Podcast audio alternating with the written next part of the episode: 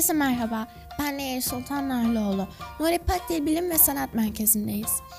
Japonya dünyadaki en ilginç ülkelerden biri. Kendine has kültürleri, muhteşem yemekleri, teknoloji konusundaki başarılarıyla hep popülerler. Son zamanlarda ülkemizden birçok gezgin de bu güzel ada ülkesinin yolunu tutuyor. Bugün sizlerle Japonya ve Japon kültürü hakkında konuşacağız.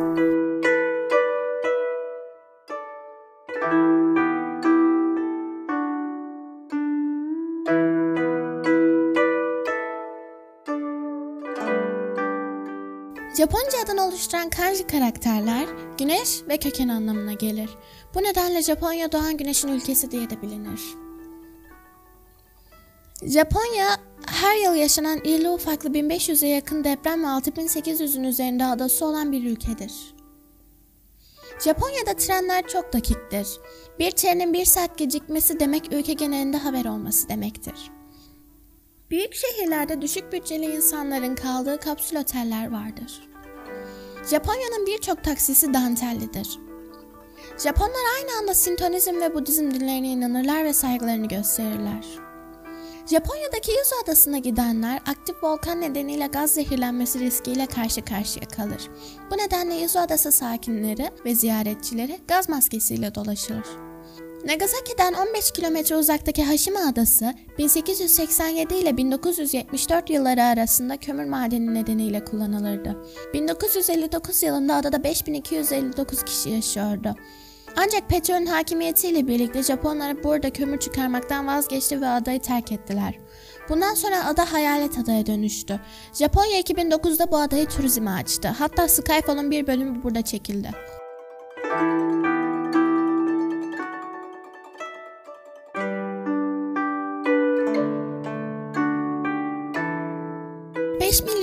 üzerinde otomat makinesi kullanılmaktadır. İlk olarak 1888 yılında sadece sigara satmak için kullanılan bu makineler, daha sonra gıda ürünlerinden içecek ve dergilere kadar çok sayıda eşya için geliştirilmiştir. Tokyo'daki Sensoji Tapınağı'nda yer alan bir kafenin önünde oluşan kuyruklar sizi şaşırtmasın. Bunun nedeni kafenin müşterilerinin içeride farklı türdeki tavşanları besleyebilmesi, onlara sarılabilmesi. Her koltuğun yanında bir sepet içinde tavşan bulmak mümkün. Dizinize bir battaniye serip tavşanları sevebilirsiniz. Japonya'nın %100'e varan okuma oranı vardır. Geleneksel yöntemlerle yapılan Japon bıçakları ve samuray kılıçları dünyanın en sert çelikleri olarak bilinir.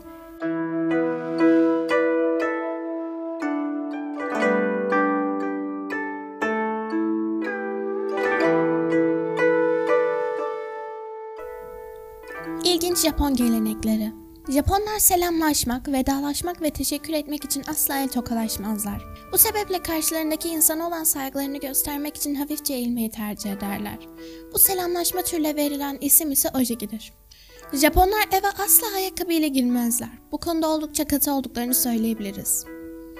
Japon iş kültüründe inamori yani kısa bir kestirme yapmak zorunlu. Uyumayıp da uyuyormuş gibi yaparsanız bu size ekstra çalışma saati olarak dönebilir. Japonlar dönmeleri pek sıcak bakmazlar. Sesli yemek yemek Japonya'da yemeğin güzel olduğunu gösterir. Japonya'da dört rakamı uğursuz rakam olarak kabul edilir. Bu yüzden asansörlerde dördüncü kat yoktur. Japonya'da sokakta yürürken bir şeyler tüketmek hoş karşılanmaz. Kimonolar Japonların yıllardan beri giydikleri geleneksel kıyafetleridir. Kumaşının rengi hangi bitkiden yapıldıysa onun ruhunu taşıdığını ve özelliklerini yansıttığına inanılır. Onsen olarak adlandırdıkları kaplıcalar eski dönemlerde hamam olarak kullanılırdı. Hem mineral bulunduran hem de sıcaklığıyla rahatlatan bu şifalı kaplıcaların açık ve kapalı halleri mevcuttur. Geleneksel olarak adlandırdıkları ise daha çok açık kaplıcalardır. Tamamen kıyafetsiz girildiği için kadınların ve erkeklerin farklı alanları mevcuttur. Çay seremonisi Yüzyıllardan beri Japonların sanat haline getirdikleri ve içerken huzur bulduğu bir ritüeldir. Oldukça basit gözüken bu geleneğin altında yatan amaç ve anlam ise yaşanılan anı hissetmek ve o anın asla geri gelmeyeceğini bilmektir.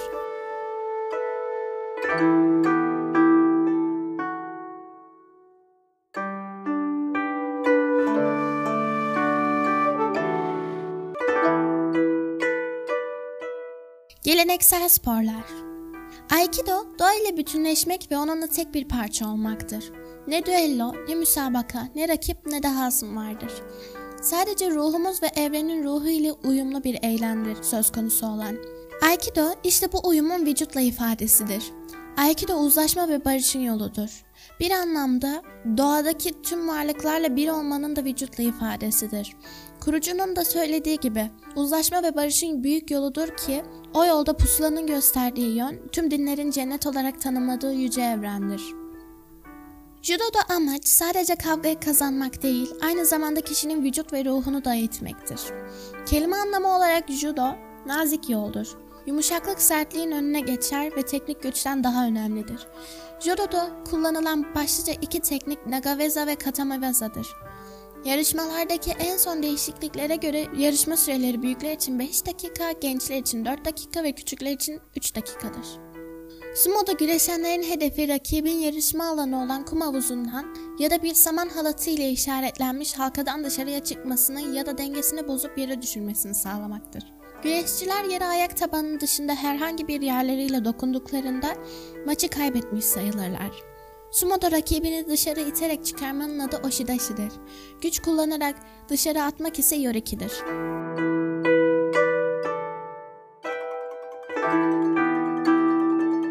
Japon halkı ile en samimi ve yakın itibat kuran Türk kimdir sorusunu muhakkak ki en doğru cevabı Barış Manço olacaktır.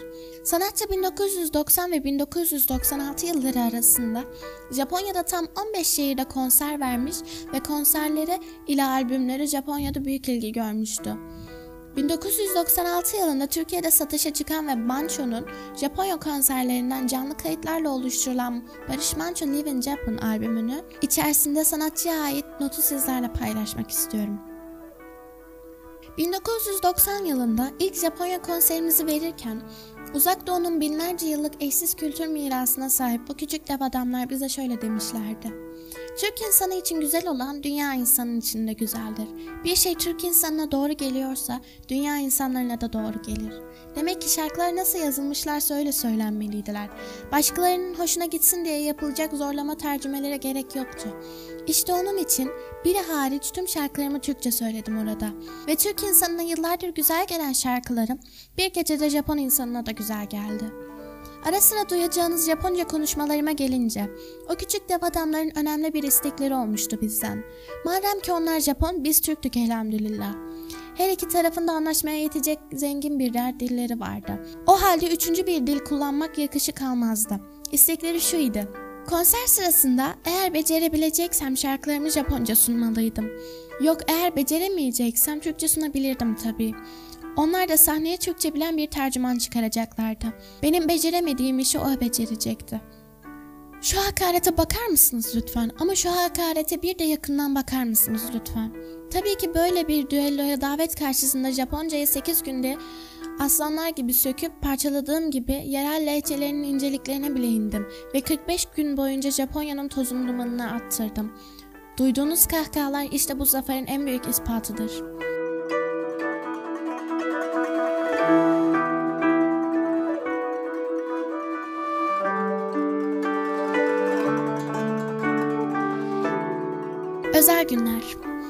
1 Ocak Japonların en önem verdiği tatil yeni yılın ilk günüdür. Bonenkai adı verilen bir eğlence düzenleyerek yeni yılın sembolü olan Toshikoshi Soba isimli noodle'dan yerler. Ocak ayının ikinci pazartesisi. 20 yaşına giren gençlerin yetişkin olarak kabul edildiği gündür ve toplu olarak törenle kutlarlar. 3 Şubat eski Japon takviminde kış mevsiminin son, baharın başlangıcının ise ilk günüdür. Bu nedenle kötü ruhlardan arınmak için toprağa, tapınaklara ve evlere kavrulmuş soya fasulyesi serperler. 11 Şubat Milli Kurtuluş Günüdür. Japon İmparatorluğu'nun kurulduğu ve ilk İmparator Jinmo'nun tahta çıktığı gündür. 3 Mart kız bebeklerinin sağlıklı, başarılı ve mutlu bir hayat sürmesi için yapılan bir bebek festivalidir. Özel bir gündür ama resmi tatil değildir. 20-21 Mart, bahar ekinoks günü olarak adlandırılırlar. İnsanların doğaya duydukları saygıyı sundukları bir gündür. 5 Mayıs, Çocuk Bayramı olarak kutladıkları gündür. 7 Temmuz, Yıldız Festivali olarak adlandırılır.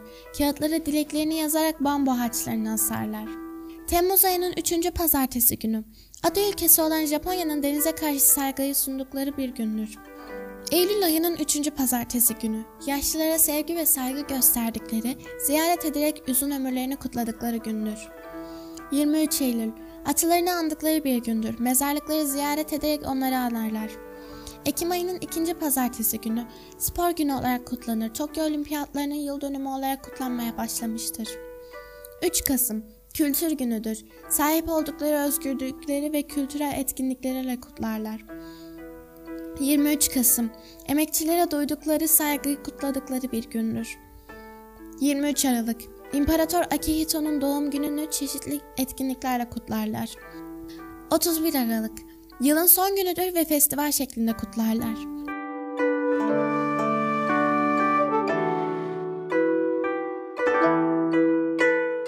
Ben Nehir Sultan Narlıoğlu. Bir podcast'ın daha sonuna geldik. Dinlediğiniz için teşekkürler.